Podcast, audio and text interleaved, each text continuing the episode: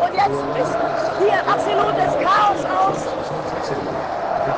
Ich weiß gar nicht, ich bin ja normalerweise nicht sprachlos, aber äh, im Moment weiß ich jetzt gar nicht, was ich sagen soll. Und auch wir wissen so gar nicht, was wir sagen sollen. Eintracht Frankfurt und der André schreit hier schon rum. Eintracht Frankfurt, die Sieger der Europa League 2022. Absoluter Wahnsinn. Und über die Partie, über die magische Nacht von Sevilla sprechen wir natürlich heute in Stammplatz. Oh Leute, was eine Nacht. Stammplatz. Dein täglicher Fußballstart in den Tag. Guten Morgen Fußball Deutschland und ein ganz spezielles Guten Morgen an die Könige von Europa, Eintracht Frankfurt. Herzlichen Glückwunsch und guten Morgen, André Albers. Ich kann es nicht fassen. Du bist Kili. schon wieder richtig ausgerastet, ne? Aber es war ja auch, es, es war unfassbar spannend. Es war nicht gut, aber es war unfassbar Aber gut ist total spannend. egal. Beim Ist auch egal. Finale ist gut total egal. Am Ende gewinnt Eintracht Frankfurt die Europa League 6 zu 5 nach Elfmeterschießen. Was für ein Krimi. Die spielen nächstes Jahr Champions League. Und bevor wir über dieses ganze Tobabo-Spiel gestern Abend und so weiter reden, Ulrika Siekenberger, unser Eintracht-Glücksreporterin sozusagen, die war ja immer dabei, hat immer Sprachnachrichten geschickt und auch gestern Abend hat sie wieder eine Sprachnachricht geschickt und da hören wir jetzt mal rein. Für sowas bin ich einfach nicht mehr gemacht. Ich merke, das geht an die Nerven. Das ist unfassbar. Elfmeterschießen. Eintracht holt den UEFA-Pokal. Hier überschlagen sich gerade die Ereignisse. Raphael Boré hat den entscheidenden Elfmeter derartig cool verwandelt, sensationell. Eintracht kam zurück nach einem 0 zu 1. Hat auch wiederum durch Boré ausgeglichen. Das war das Spiel seines Lebens. Und jetzt ist hier absolutes Chaos aus. Ich weiß gar nicht, ich bin ja normalerweise nicht sprachlos, aber äh, im Moment weiß ich jetzt gar nicht, was ich sagen soll. Unfassbare Szenen. Äh, und auf der anderen Seite die Schotten natürlich zu Tode betrübt. Alles aber ein total faires Spiel. Und jetzt geht hier, glaube ich, so eine Party ab. Das hat Sevilla noch nicht erlebt und ich auch nicht. Und ich bin sicher, ich werde heute Abend wieder im Herzen von Europa singen. Einfach nur noch mal genießen, ich halte jetzt die Klappe. Ja, André, da merkt man, auch für uns Sportjournalisten, für uns Reporter ist so eine Sache eine ganz große, ne?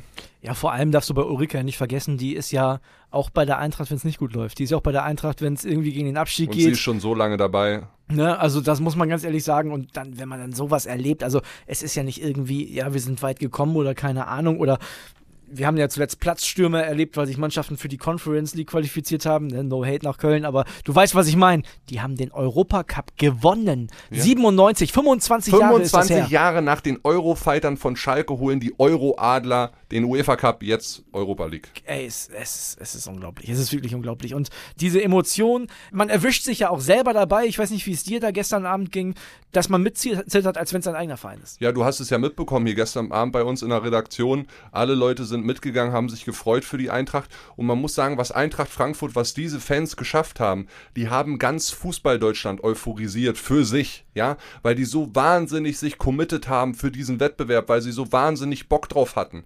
Das, das war eine Nacht once in a lifetime, so muss man es einfach mal sagen. Eine Jahrhundertnacht. Vielleicht nochmal kurz zum Spiel. Ich will jetzt nicht der Partycrasher sein, aber du darfst den Ramsey nicht schießen lassen. Ich hab's gesagt, weißt du es noch? Wir saßen nebeneinander. Ich habe gesagt, das erinnert mich an Rushford bei der WM, äh, bei der EM. Ramsey, alte FIFA 15-Legende, da habe Genau. ich mit dem gezockt. So und, und ja, gerade erst eingewechselt, dann eh nicht so super krass in Form, weiß ich nicht. Da, da darf den Elfer nicht schießen. Ja gut, und am Ende hätten sie kurz vor Schluss durchaus in Führung gehen können. Ne? Also wie Trapp das Ding hält, einer der Überragend. großen Helden dieser Euroleague-Saison, auch wenn er danach im Interview bei RTL gesagt hat, alle sind Helden, aber Trapp auch dann den Elfmeter gehalten. Ganz, ganz speziell auch für ihn eine Wahnsinnssaison. Und das muss man mal sagen, die Frankfurter, die standen da vor der Rangers-Kurve, waren die eiskalt. Da war ja keiner zu halten. Das war ja unglaublich. Gut, aber auch bei den Rangers haben halt alle eiskalt geschossen, bis auf Ramsey. Das ne? muss man auch sagen, ja, ja. Also ich glaube, ich würde nicht mal beim Ball ankommen. Wenn ich im Euroleague-Finale stehe, Elfmeterschießen, es geht um so viel. Ich glaube, ich, ich würde vor dem Ball würde ich zusammenbrechen mit meinem Puls. Unglaublich. Aber lass uns diese magische Nacht von Sevilla nochmal ein bisschen von Anfang an rekapitulieren, ja? Wahnsinnig viele Eintracht-Fans wieder dabei gewesen. Krasse Fan-Choreo Ja. davor, also das war schon absolut Champions League würdig. Dann fängt das Spiel an mit einer Ich habe gedacht, oh Gott, hoffentlich steht er wieder auf. Schweren Verletzungen, Sebastian Rode, dieser Schweini. Riesen, dieser, ja, wie Schweini, aber nur noch mal deutlich schlimmer als im WM-Finale 2014 Ja. mit diesem riesen Cut an der Stirn. Äh, hoffentlich hat er keinen Harry Potter-Blitz jetzt äh, für den Rest seines Lebens. Boah, ich glaube, der hat da noch ein bisschen was von, ehrlich. Also wie der danach auch weitergemacht hat, äh, dann fallen denen in der zweiten Hälfte irgendwie zwei Verteidiger noch weg, äh, die müssen wechseln, dann gehen sie in Rückstand, ne? Aribo macht dann das to Führungstor nach einem Fehler äh, in der Abwehr und dann kommen sie so zurück, auch geiles Tor von Boré und der hat die Eier und macht dann den letzten Elfer rein, ne? Am Ende ist es egal. Es ist alles egal.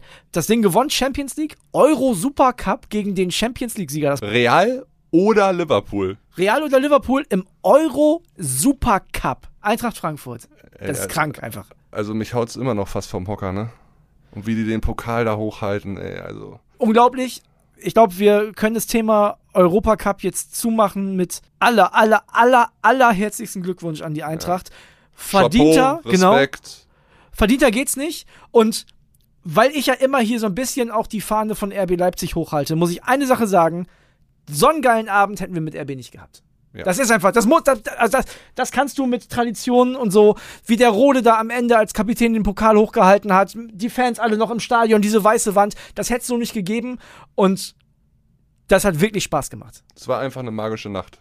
Halten wir es so fest. Boah, André, und man muss ja ehrlich sein, nach diesem verrückten Europapokalabend, geiles Finale, ja, so emotional weiterzumachen ist eigentlich gar nicht möglich, aber heute Abend geht's ja schon emotional weiter. Relegation steht an. Hertha gegen den HSV. Ja, und wenn du mal überlegst, wie unterschiedlich das auch ist, ne?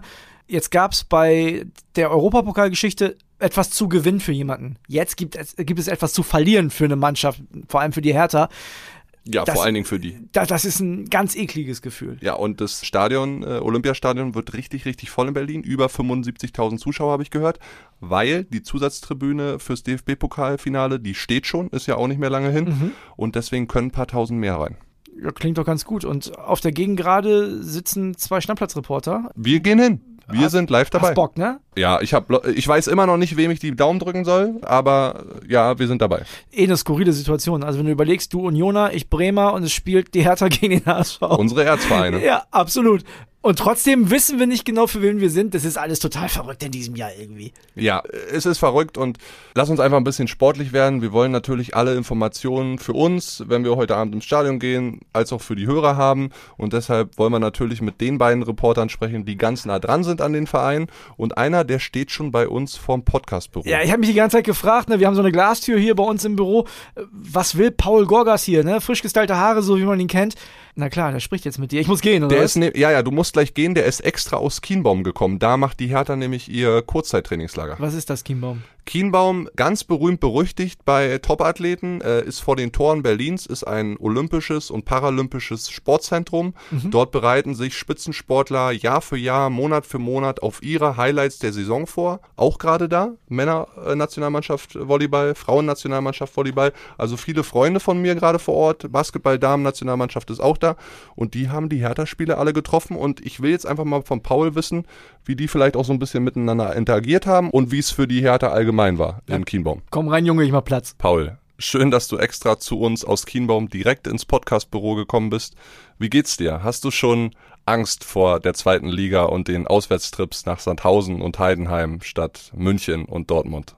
Ja, also ich glaube, die äh, Zugverbindung muss ich mir langsam mal raussuchen. Also der Abstieg rückt näher, kann man glaube ich sagen. Es hat ja nicht wirklich viel darauf hingedeutet bei Hertha, also abgesehen von der katastrophalen Saison natürlich. Aber die letzten Wochen oder gerade die ersten Wochen unter Magath, die liefen ja ganz gut und in den letzten Wochen gab es dann doch nochmal so einen kleinen Knick aus den letzten drei Spielen, nur einen Punkt geholt und jetzt plötzlich in der Relegation gelandet, wie es Magath schon vorher gesagt hat. Aber ja klar, jetzt geht's auch für mich in die Saisonverlängerung und vielleicht nächstes Jahr, nächste Saison nochmal in ganz andere Stadien. Du hast ja die Dämpfer in den letzten Wochen angesprochen, Paul. Die waren ja echt herb und hart für die Hertha. Wie ist aktuell die Stimmung innerhalb der Mannschaft und beim Trainerteam?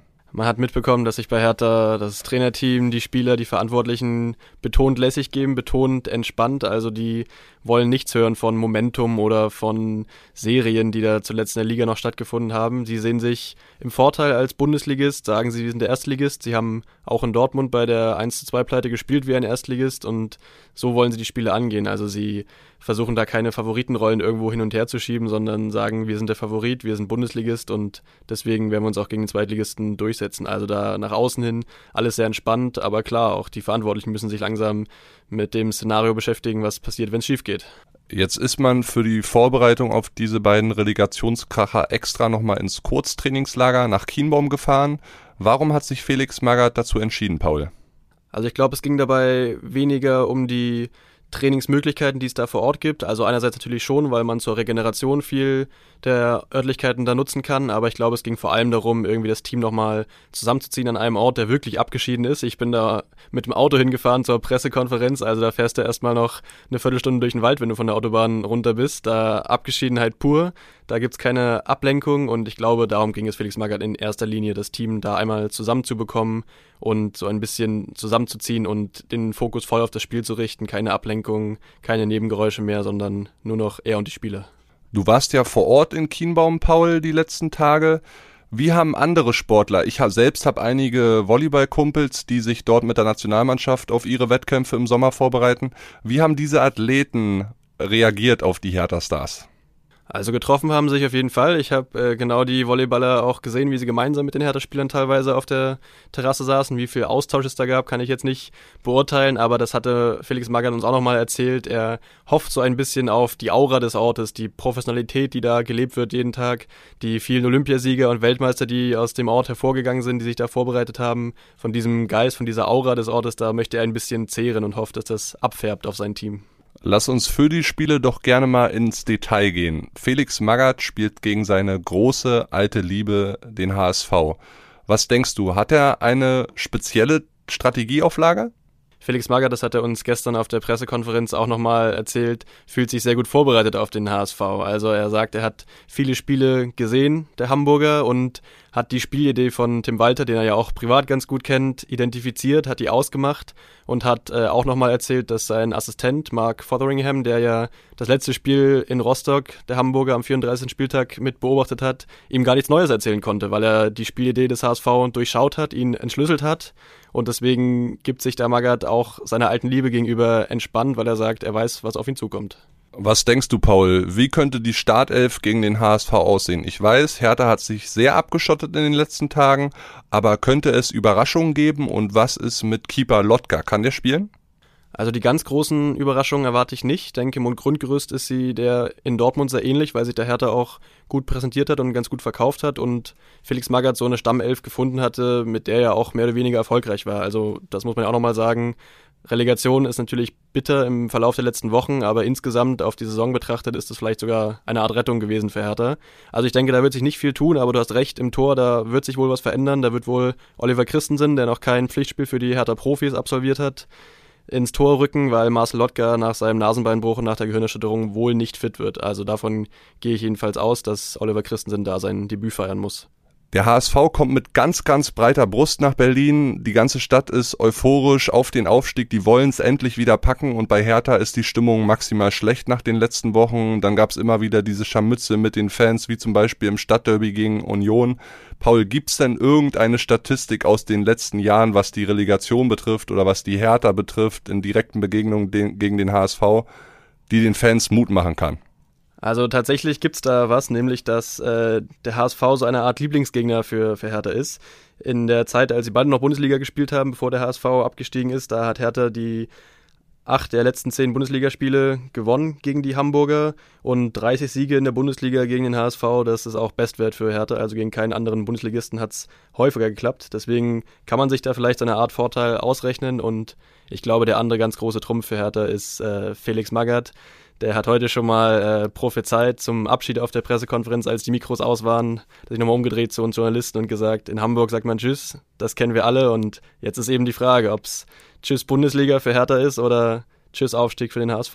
Paul, ganz, ganz lieben Dank, dass du extra aus Chiembaum noch zu uns ins Podcaststudio gekommen bist und dann wünsche ich dir erstmal viel Spaß beim Spiel und wir gucken mal, was dabei rauskommt. Ja, André, jetzt so nach dem Gespräch mit Paul, ich werde irgendwie den Eindruck nicht los, als wenn die Hertha dieses ganze Relegationsthema schon so richtig runterspielt, weil irgendwie habe ich das Gefühl, abgestiegen sind die eigentlich schon nach dem Dortmund-Spiel jetzt am Wochenende.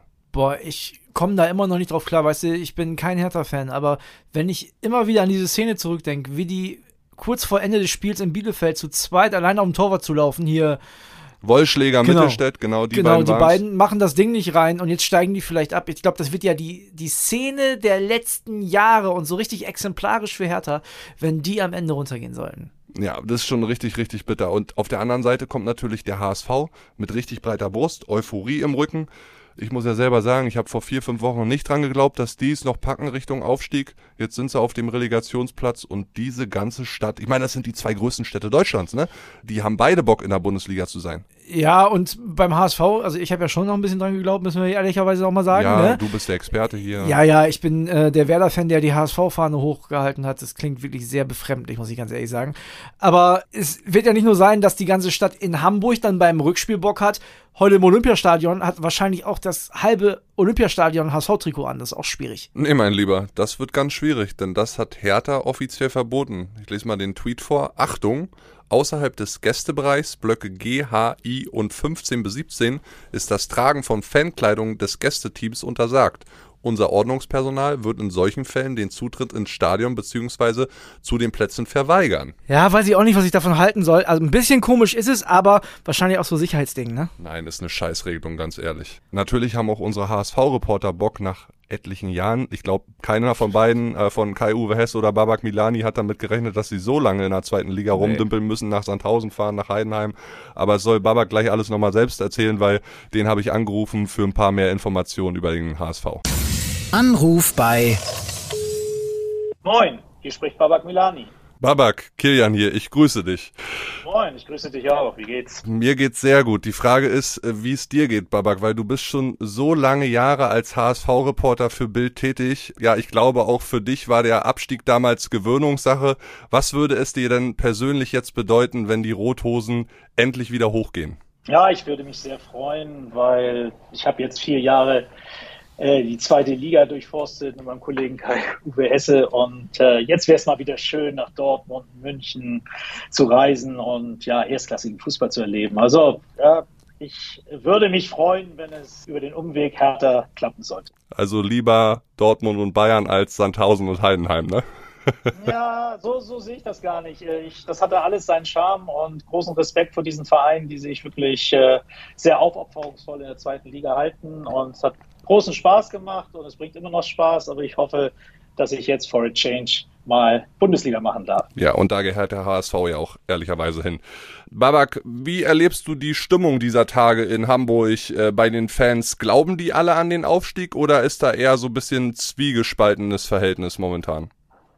Nein, die Euphorie ist grandios. Also wie oft ich schon angerufen wurde von Leuten, mit denen ich schon seit Jahren keinen Kontakt mehr hatte, die Karten haben wollen fürs Rückspiel am Montag und plötzlich sind das super Freunde und äh, die Trikots, es gibt keine Trikots mehr zu kaufen in den HSV-Fanshops, weil alles ist weg. 60.000 haben sie in diesem Jahr verkauft, das ist noch nie passiert.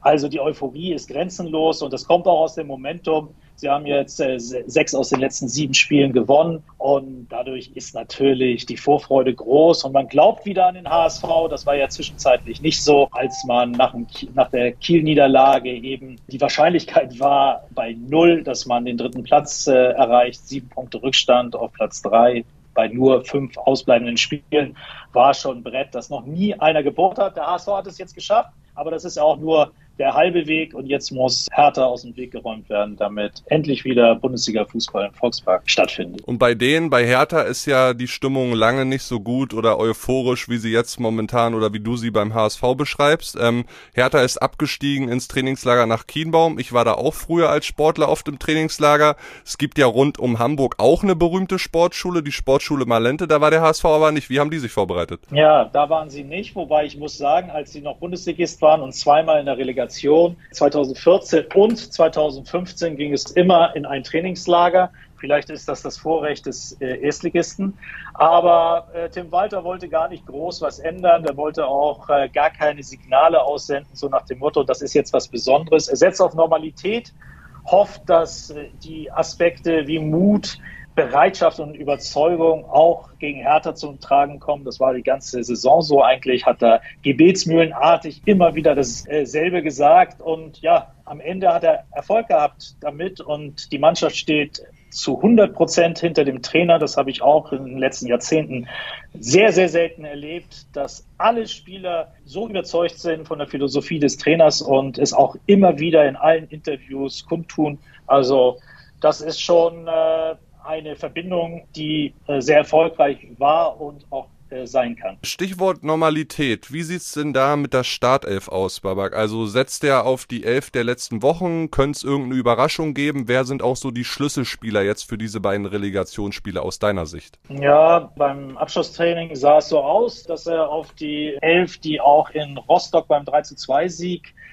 gestartet ist, setzt. Äh, klar könnte man jetzt denken, der, der Mikkel Kaufmann, der zweite Mittelstürmer, könnte vielleicht reinrücken und dann würde er mit äh, zwei Spitzen spielen, also 4-4-2 spielen.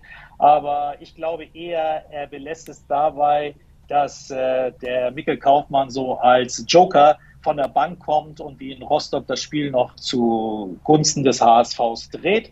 Also die Aufstellung, denke ich, wird folgendermaßen aussehen. Heuer Fernandes im Tor, Wagnermann rechts, dann Wuschkowitsch, Schonlau und Muheim als Viererkette, davor Meffert, dann im äh, Zentrum, schätze ich, rückt dann der Rechtsverteidiger Haier vor, spielt dann mit Reis zusammen und dann mit drei Angreifern. Rechts der schnelle Jatta, Top-Stürmer Glatzel in der Mitte, der schon 22 Tore in der regulären Saison erzielt hat und links Techniker Kittel.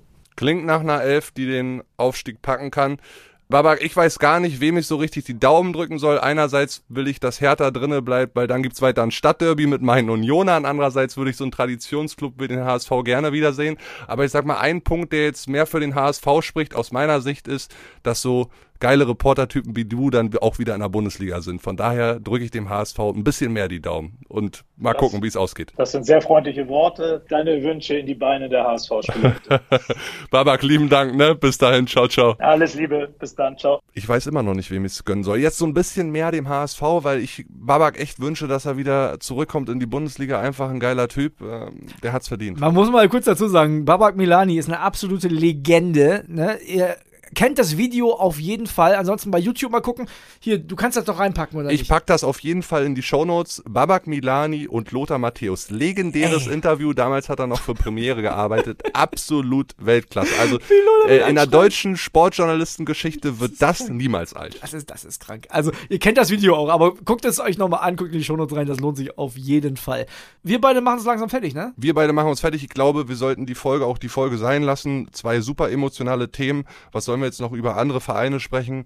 Äh, momentan geht alles um diese ganzen Finals, Relegationsspiele, die wir so noch vor der Brust haben. Mhm. Deshalb will ich jetzt gar nicht mehr über andere Sachen noch sprechen. Außer also, über deine neue Brille. Kannst du gut gucken? Ja, ich habe sehr gut. Also ein bisschen besser als vorher, aber ist gar nicht so viel schlechter geworden. Wir sind heute im Stadion. Das heißt, genau. äh, wenn ihr uns seht, mich erkennt ihr sowieso nicht. Ich habe keine Cap auf, also Glatze und eine neue Brille. Keiner weiß, wer ich bin. Aber ihr könnt mit Kitty gerne Fotos machen, wenn ihr möchtet. Naja, du, du willst doch Fotos machen mit den Leuten, du Halbpromi. Du willst doch bei Instagram immer hier und da und da. Wir Nein. packen euch ein paar Sachen in die Stories. Das können wir mal machen. Ja, wir packen euch ein paar Sachen in unsere Stories. Dann wisst ihr auf jeden Fall, äh, wo wir sind. Einfach mal bei Instagram auf unseren beiden Kanälen gucken. Äh, kommt gerne rum, können wir gerne ein bisschen schnacken. Äh, ja. Äh, hätte ich Bock drauf. Vielleicht hätten wir uns noch so Stammplatz-T-Shirts machen sollen. Ja, das wäre geil gewesen. Also Grüße an den Chef. Ne? Notiz an uns selber machen wir auf jeden Fall. Vielleicht will der ein oder andere aus der Community ja auch so ein Stammplatz-T-Shirt. Einfach mal schreiben. Vielleicht halten wir euch ein Handy unter die Nase, schnacken mit euch über die Relegation, kann auch passieren. Also, wenn ihr uns seht, seid gefasst. Ja. Also, Hodio. Bis später. Bis ciao, die ciao. Tage. Ciao, ciao. Stammplatz. Dein täglicher Fußballstart in den Tag.